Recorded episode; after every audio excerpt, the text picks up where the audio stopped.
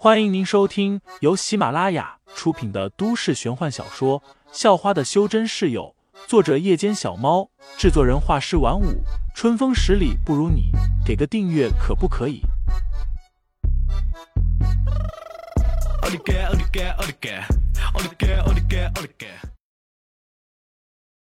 第一百一十二章，榔头下。废材的动作很快，毕竟力气大。对自身肌肉的掌控也很好，三下五除二就弄好了十几条鱼，鱼肉塞了整整一冰箱。接着，他又选了两块比较大块的，放在平底锅里煎了起来，最后撒上孜然和胡椒粉，就这么做好了。也在这时，潘晓林走了下来。潘晓林闻了一下，发现这分明就是牛肉的味道，而且看起来也像。要不是他知道冰箱里已经没有牛肉了，他都不会相信。在咬了一口之后，潘晓林更是眼睛都瞪圆了。这竟然是鱼肉，这明明跟牛肉一模一样啊！在潘晓林吃着那些鱼肉的时候，废材则是扛着两大袋的鱼肉去了早餐店。此时，庄云和张维秀都在揉面团，庄大红的气色已经好了很多。虽然还是干不了重活，但是洗洗韭菜之类的还是干得了的。此时的张维秀和庄云虽然在揉着面团，但是心里却忧心忡忡。要是明天这些包子还是卖不出去，那他们今晚都是白忙活罢了。就在这一家子忙碌的时候，废材来到了。看到废材的时候，庄云脸上的担忧和阴郁顿时一扫而空，笑着说道。你拿着什么东西这么多？鱼肉。废材笑道。庄云愣了一下，鱼肉？拿鱼肉来干什么？难道用来做包子吗？可是鱼肉那么腥，用来做包子好吃吗？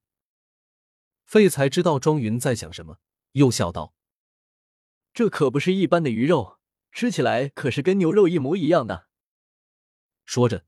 他就递给庄云一个便当盒，里面装的正是刚才他煎的两块鱼肉。庄云接过来，打开闻了一下，又咬了一口，嘀咕道：“这明明就是牛肉。”废材却更加放心的笑了笑。先是潘晓林吃不出来是鱼肉，现在庄云也吃不出来，那就说明这些鱼肉完全可以拿来当牛肉用了。将两大袋的鱼肉放下后。废材便说道：“我再去买一台绞肉机回来。”说着，他便往外面走去了。不过，才刚刚走到早餐店门口，十几辆摩托车便呼啸着开了过来，围成一圈，停在了门前。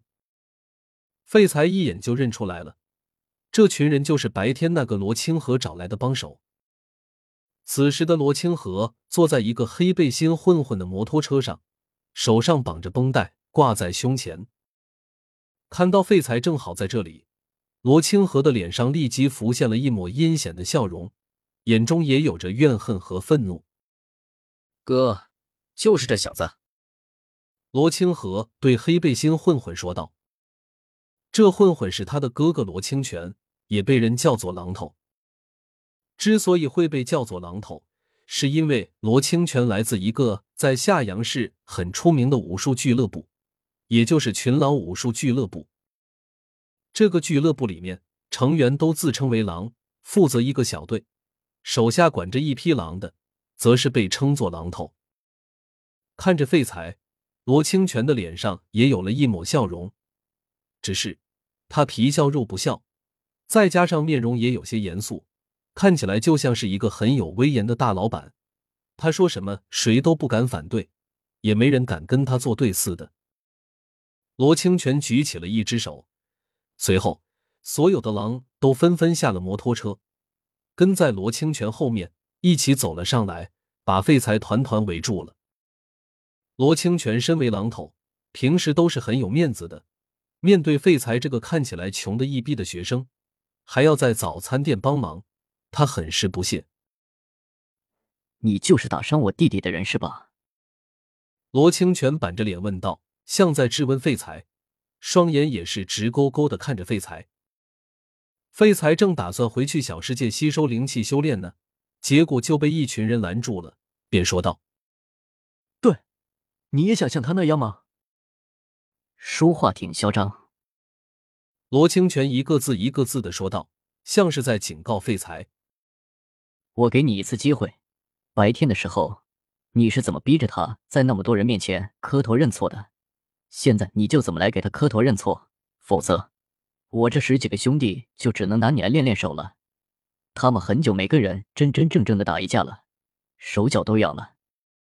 罗清泉说的是实话，他们手脚确实痒了。